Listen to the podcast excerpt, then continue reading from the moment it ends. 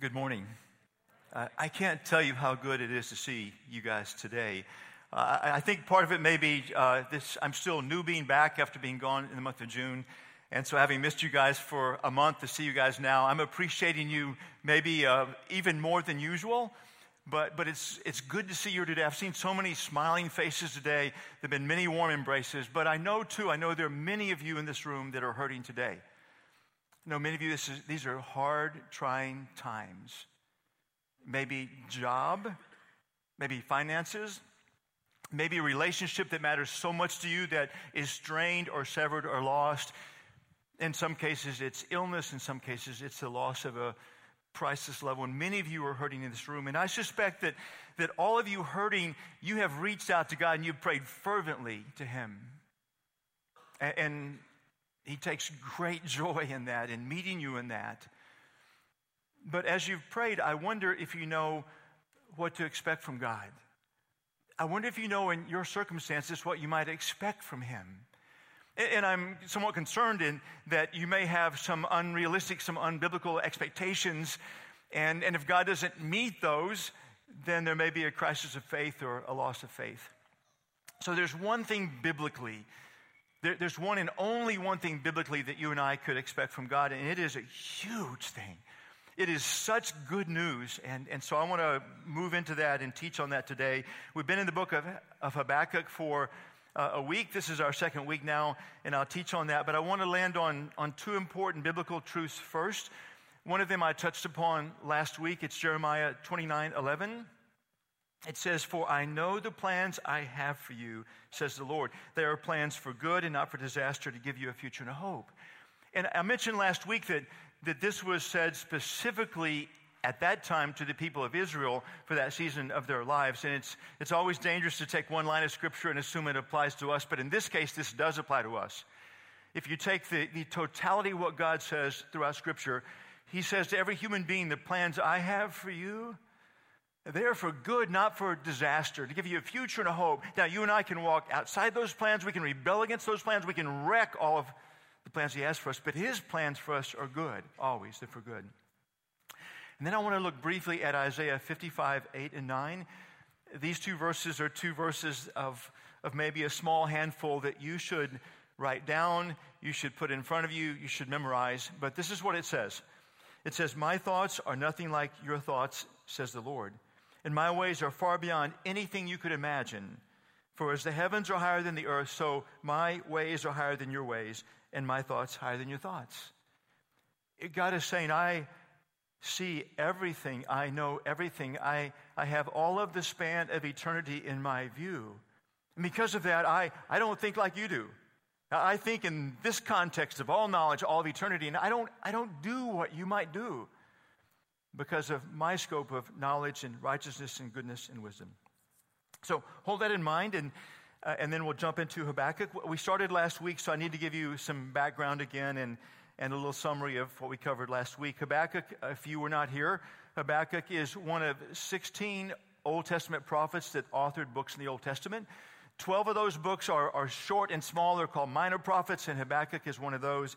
In fact, his book is 3 chapters. It's about 3 pages. We know he wrote in this brief window of time between 609 BC and 605 BC. This one brief sliver of time that spans about 5 years, 2,600 years ago. So the things he writes are indeed ancient wisdom. And he's writing to the kingdom of Judah. And I said last week that 3 centuries before he would write, the kingdom of Israel would have this civil war, and it would divide. And to the north, there'd be this kingdom of Israel, and then to the south, this kingdom of Judah. He's writing to the kingdom of Judah. It's where Jerusalem is. It's where the temple is. And then the times that he's in, you can best summarize. In fact, he did, as he cries out to God, by the terms evil and misery.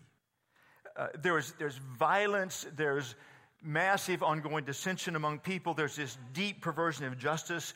I mentioned that the innocent were being murdered. In fact, Uriah, one of the fellow prophets, one of his contemporaries, was murdered. Jeremiah, they were attempting to kill at this very same time as well. They would fail, but they would attempt to kill Jeremiah. The innocent are being murdered. I talked about the idolatry. Their worship had become so sick and twisted. I told you that they actually were doing temple prostitution, and they were telling people the way you honor God is you come into the temple, we'll provide a prostitute for you, but I spared you the worst. They were telling people the way you most deeply worship God is by human sacrifice. And not just any human, but your deepest worship would be if you'd sacrifice your son or your daughter. Jeremiah 19, verses 4 and 5 would say, they have filled this place with the blood of innocent children. They have built pagan shrines to Baal, and there they burn their sons as sacrifices to Baal. And then a few chapters later, chapter 32, verse 35, he talks about sacrificing their sons and daughters to another god, Molech. You and I, like, we cannot imagine a society as sick and twisted as this one that Habakkuk found himself living in. And so he cries out to God, which is what we touched upon last week in verses 1 through 4. He cries out to God, and it's this honest, unfiltered, unceasing prayer. That's the first major takeaway from this book for us. If we're in trying times, and some of you are now, but the rest of us will be someday. We have been, we will be again someday. In trying times, the first thing is to have this honest, like, unfiltered, unceasing prayer with God. And so Habakkuk has done that. We're about to jump into verse 5, and I would pose the question, what can he expect from God? He's done what he's supposed to do. He's being honest with God. He's got this broken heart for this twisted, perverse culture that's supposed to be the people of God, and he's cried out to God. What can he expect from God? And I would ask you, what can you expect from God in your trying times, in your difficulties, in your pain, in your suffering? If it's job or if it's relationship, if it's money, if it's illness, if it's great loss, what could you expect from God? And so Habakkuk 1, verse 5.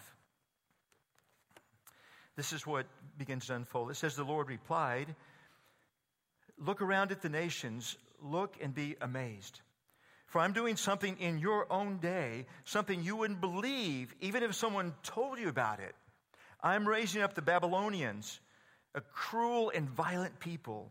They will march across the world and conquer other lands.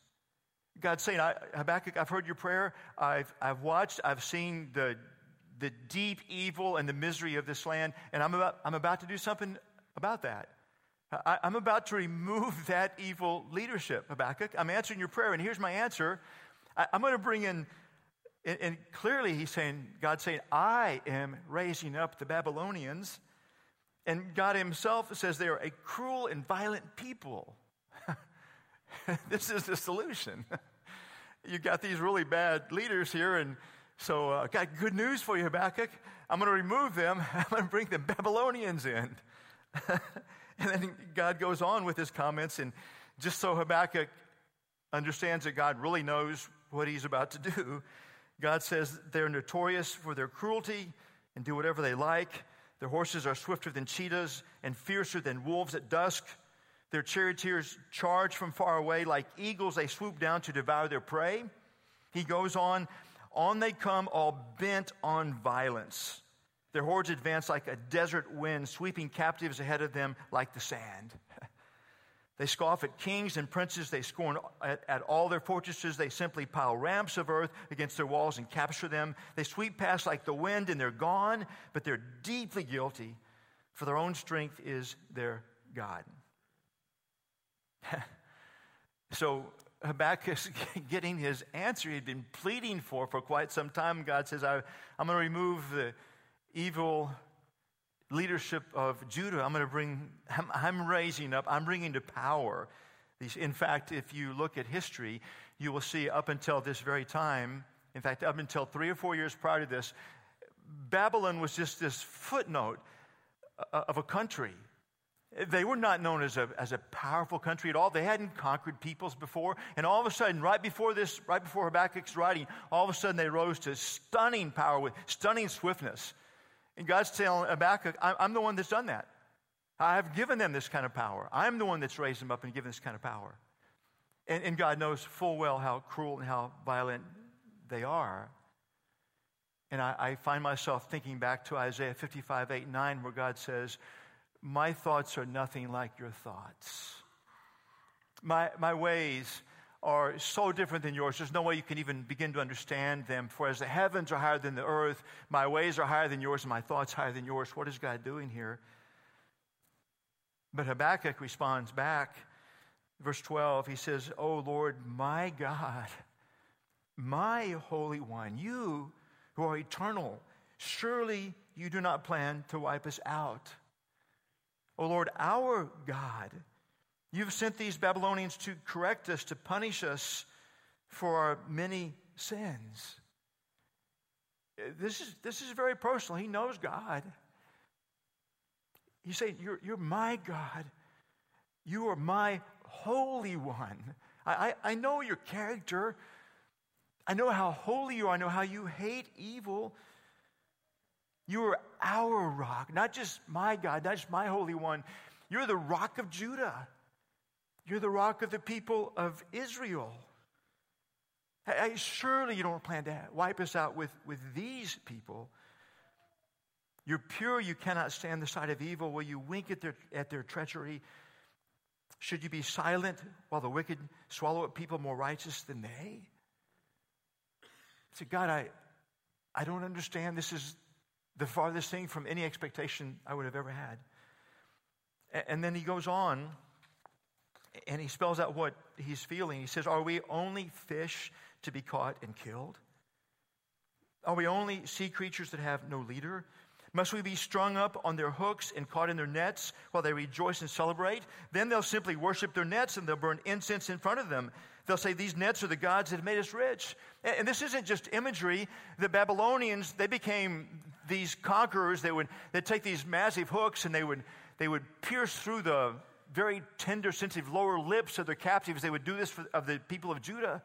They would put these massive hooks through the lower lip, and then they would string them up single file to march them into exile, these massive hooks through their lips. And there are these depictions that we found now of the Babylonians from that era of time that shows their gods that are sweeping up squirming victims in their nets, in their fishing nets. This isn't just figurative speech. This is literally what Habakkuk knew the Babylonians were already doing to those they were conquering. And he knew that they would do to the people of Judah, indeed, probably to him as well, if he would even survive this. Will you let them get away with this forever? Verse 17. Will they succeed forever in their heartless conquest? I will climb up to my watchtower and stand at my guard post. There I will wait to see what the Lord says and how he will answer my complaint. These two truths that we talked about, Jeremiah 29, I know the plans I have for you, says the Lord. They're plans for good, not for evil, to give you a future and a hope. That's true. That is irrevocable. It's God's intent and plan. It was for them. It is for us. But there's this other passage that says, my thoughts are nothing like your thoughts. My ways are so far above yours, you can never even comprehend them. There's something that is so very different here. So now Habakkuk didn't have the perspective of time that we have. Now 2,600 years have passed, and we can look at what was happening, what had happened for decades before this time, what happened in the years that followed. And this is a picture of what was going on. Here, of course, was the problem. There was this evil that was destroying all of the people of Judah, including those that were most evil themselves, but especially the vulnerable were being destroyed. It's a big problem.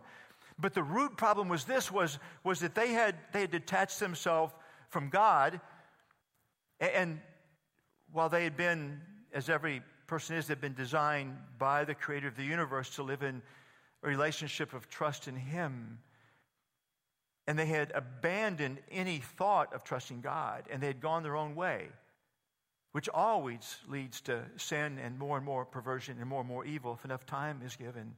And so God has to strike at the very root of this. It's not a case of getting them to behave.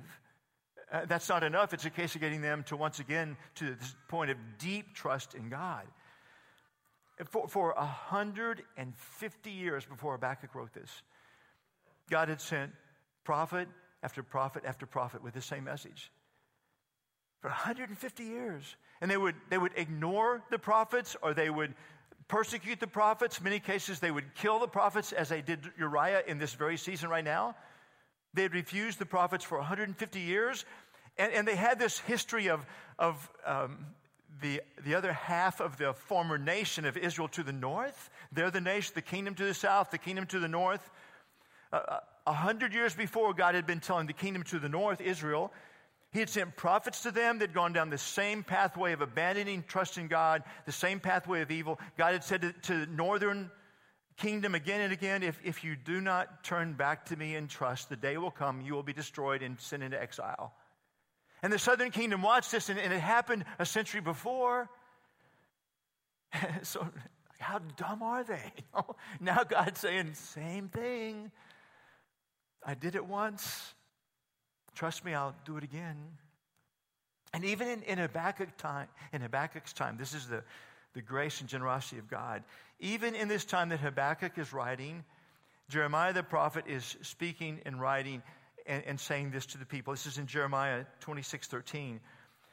But if you stop your sinning and begin to obey the Lord your God, he will change his mind about this disaster that he's announced against you. Even now, God said, after 150 years, if you turn back to me now, disaster won't happen.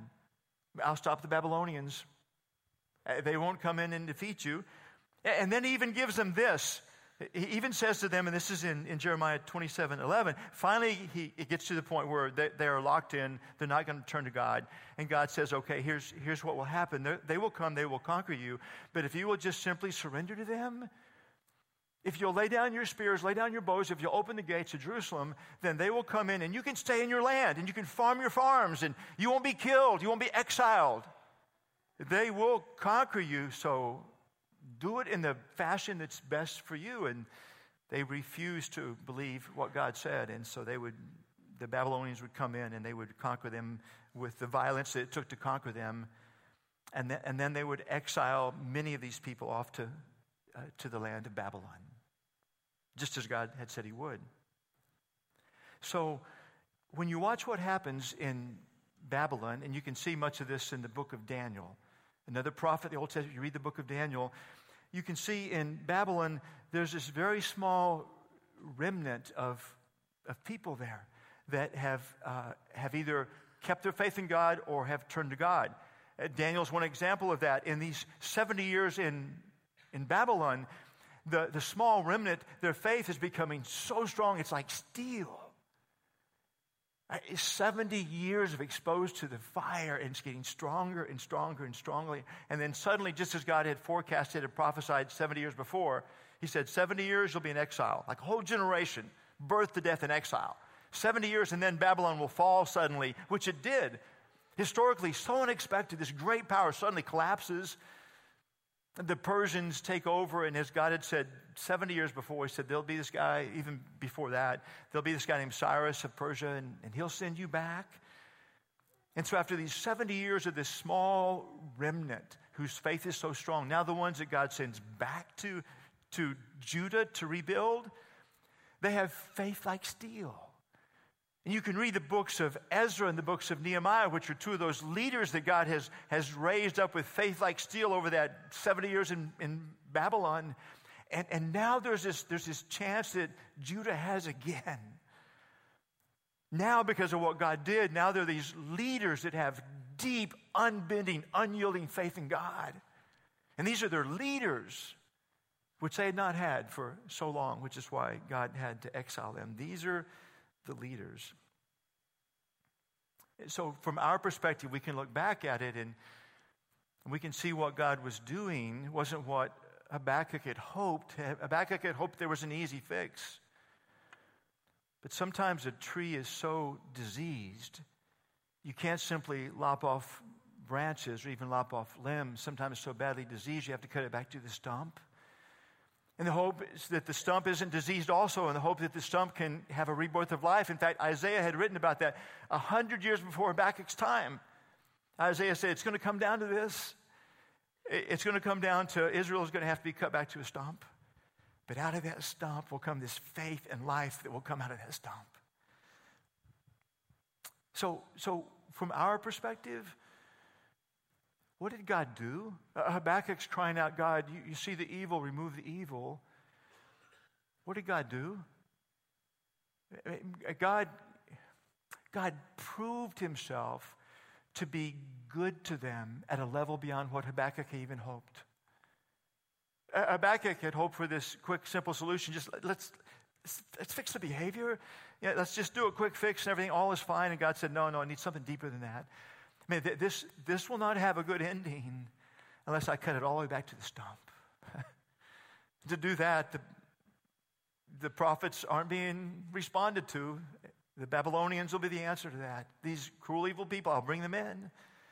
There'll be this defeat. There'll be this exile. But out of that, out of the stump, I mean, there'll be this arising from the ashes of the people of Judah once again. God says to you, I know the plans I have for you, the plans for good and not for evil, to give you a future and hope. But he also says to you, my thoughts are nothing like your thoughts. My ways are far beyond anything you could ever imagine. For as the heavens are higher than the earth, my ways are higher than yours, my thoughts higher than yours. What does that mean? When you're in a hard time, what is the one thing you can expect from God? That he will prove himself to be good. When it all unfolds, and whatever he does, the one expectation you have, he will prove himself to be good. He's not promised unless he's specifically spoken to you in your hard time and said, I got some specifics, I'm going to tell you what I'll do. If he's done that, then that's exactly what he'll do. But unless he's spoken exactly to you and said, let me give you details, there's this one powerful, profound thing that he's promised that you can expect of him. He says, in your hard times, you can expect that when the dust settles, I will prove myself to be good. And whatever I do, whatever I bring about, however I work, you'll be able to look back on it from some perspective. At some point in time, you'll be able to look back and you will see how very good I was. And this is what I've learned through time, is that when God doesn't do what I most hope, I was shooting too low. I just wanted to fix it, just fix it. And when God doesn't do that, there's a much bigger fix that he's about. There's a much bigger issue at play. The stakes are much higher than I realized, and he's going to fix the big stakes. It's much better gain. There was a time, there were 12 men that began to follow Jesus because he promised he would usher in the kingdom of God. And they not only expected that he really would, but they expected how he would do it and what that kingdom would look like. So they follow him, they abandon everything, they follow him for 3 years. And by the end of 3 years, every single one is deeply disappointed with Jesus because he didn't meet their expectations. One of them betrays him, the other 11 abandon him, and they scatter, and their hopes and dreams are crushed. He didn't deliver on expectations.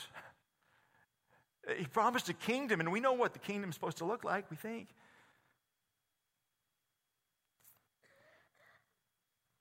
He had so much bigger plan, bigger vision, bigger solution. But getting there was shocking. Who would have thought that the Son of God would die to usher in that kingdom? They didn't think that Thursday night. They didn't think that Friday. They didn't think it Saturday, but Sunday they understood. They began to understand that God promises he will prove himself to be good. Jesus didn't deliver on their expectations, but he did deliver on his promise. These are the ways of God. I don't know the circumstance that you're in right now, and it may be one that what you're hoping for and praying for, God will answer exactly as you're hoping and praying. It is so appropriate when there's an illness, so appropriate to pray that God would heal. And God still does that today. When there's a job problem, if there's a job loss, it's so appropriate to pray God would provide a job, and God still does that today. If there's broken relationships and you're praying that one will be healed and mended, it's so appropriate to pray for that. And God works powerfully. There are two parties at play, and they all have free will, and anyone can mess it up still. But God works powerfully to see if both would yield with abandon to him and have reconciliation.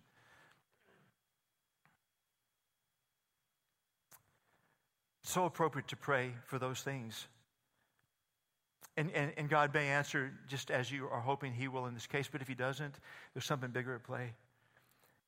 God will act, he will respond. And in the moment, you may not understand what the bigger play is. You won't even be able to see the goodness. Maybe you won't in a day or a month or a year, or maybe even in your lifetime. But there'll come a time in heaven that you'll look back and you'll be able to look at every detail of your life, everything God did. You'll look back from the perspective of heaven and say, God proved himself good in that detail, in that detail, in that detail. The Apostle Paul, God used him so many times to physically heal people that were hurting. In fact, he used him at least once to raise someone from the dead. I mean, Paul understood. God's in the healing business. God, at that time and even this day, heals people miraculously. Paul knew that. And yet Paul has this, he calls it this painful thorn in my flesh. And most biblical scholars think there was some kind of physical ailment that was this ongoing physical pain in his life. And then Paul would write in 2 Corinthians 12, verses 8 and 9, he would say, 3 different times, I beg the Lord to take it away. Each time he said, my grace is all you need. My power works best in weakness. And Paul would say, so now I'm glad to boast about my weakness so that the power of Christ can work through me. If you study what Paul wrote and how he lived, Paul would say to you, I got something better than a physical healing. I understood that the power of Jesus must be radically depended upon. I don't dare depend upon my strength because it's never enough. And he said, so I got this constant reminder. I wake up again today, there's this physical pain, there's this reminder, I have to rely upon Jesus again, my power's not enough. And Paul would say, that's a bigger win. If God had given me physical healing, I wouldn't have gotten the bigger win. I'll bring it more to date. Chuck Colson, some of you would know the name, the Richard Nixon White House, most of you would know that name because he's the only president in our era that where there's been impeachment and a president removed from office. And so Chuck Colson was part of that administration. And Chuck Colson realizes as criminal charges are coming down, he realizes that he also will be convicted of crime. And in the brokenness, there's a man of influence in his life who's a follower of Jesus. And Chuck Colson begins to follow Jesus as well. It's this honest, thorough, deep conversion. But Colson, you would know this, you would expect this, that he would pray to God, now I know you. Spare me prison. I don't want to go through that. Like, I'm a marked man. The things I've heard about prison, spare me going to prison. I'm following you now. I got it. I've learned it. I've learned all I need to learn. But God had something else in play, and God didn't answer it as Chuck Colson was hoping, but God always promised that I will prove myself to be good. Chuck Colson goes to prison. He spent some time in prison. He comes out with this vision, this passion by God to go back into prison after he's been released and begin to tell people about Jesus. Most of you would know about prison fellowship, which is in virtually every major prison in America. It's in 117 countries around the world. Thousands and thousands of men and women, day in, day out, going into prison to tell people about Jesus. Chuck Colson passed away a few short years ago, and if you go to heaven, you'll meet him one day, and you can ask him, the prison thing, you were hoping to bypass it? Did God prove himself to be good? Hands down, hands down. Can I give you one more? Jim Elliott, some of you would recognize the name Jim Elliott. Had felt God's calling to be a missionary, very specifically over time to the Auca people of Ecuador. It was this very secluded, actually a very violent people that had walled themselves off from society from whenever their society began until the time of Jim Elliott's lifetime. And so Jim Elliott and 4 others feel called to the Auca people of Ecuador. You can read the details of how they planned to reach them, and they used great wisdom and great discernment. They spent months laying the groundwork of gently reaching into this culture and everything, and they had some great encouragement coming back. it'd be safe to go in. So the day finally came that Jim Elliott and four others, they actually walked in, and then instantly all five of them were murdered by the Auca people. And I'm sure that wasn't what Jim Elliott had hoped for, but he had actually written in his journal a couple years prior to this, maybe 4 years prior to this, he had written, "He is no fool who gives what he cannot keep to gain what he cannot lose." He is no fool to give what he cannot keep in order to gain what he cannot lose. So his life is lost. The other four lives are lost. 2 years later, stunningly, his wife, Elizabeth, and the sister of one of the other murdered men go back. They go into the Auca people. And this time the Auca people, out of this bold love, they begin to give their life to Jesus. And the Auca people quickly become a nation of Christ followers. And now 59 years have passed since 1958 when Elizabeth Elliott went back. 59 years have passed, and they remain this strong, sold-out nation, people group that follow Jesus. In fact, now at some measure, maybe more than most countries, they become missionaries to the world. So I would ask you this, because some of you may be in a hard time now, and you may be asking for extended life for yourself or for a loved one. And I don't know, but God may not give that. And so I tell you, if you know Jesus, you'll meet Jim Elliott one day. He only got 28 years. He was following God's lead, and because he followed God's lead, he died at 28. But the last 59 years, he's been in heaven, and there's been this steady growing stream of people entering heaven. And he watches and he understands, oh, there's another Auca person or another person that was reached by the Auca people or someone who was reached by the story of our martyrdom. This growing stream of people to this day that are entering heaven, and he sees the joy of the Father and the joy of Jesus about one more who made it home. And at some point, the Father looks over and Jesus looks over and says, "Thank you for trusting me. Thank you for trusting me. Well done, good and faithful servant." And you can ask Jim Elliott, did God prove himself to be good? You were in a hard, trying time. You prayed. Did God prove himself to be good? It's the one expectation you and I can have. And it is priceless. It's better than gold. Two learnings so far. Two learnings in trying times. Honest, unfiltered, unceasing prayer. And then hold one and only one expectation, that God will prove himself to be good in your trying times. Father in heaven, I pray we can grasp this, we can at least begin to understand the goodness of this promise. To begin to understand that there are times that you have something much, much bigger, much better planned. And therefore, the thing we ask for will not be granted because you would not sell short something much better and much bigger. May we grasp that. May we become a people that will walk into each day, especially the hard, trying, difficult days, and we will hold this deeply grounded expectation of you that when it's said and done, in this circumstance, you will prove yourself to be good. May that grip us. May we be encouraged by that and live that out. In Jesus' name, amen.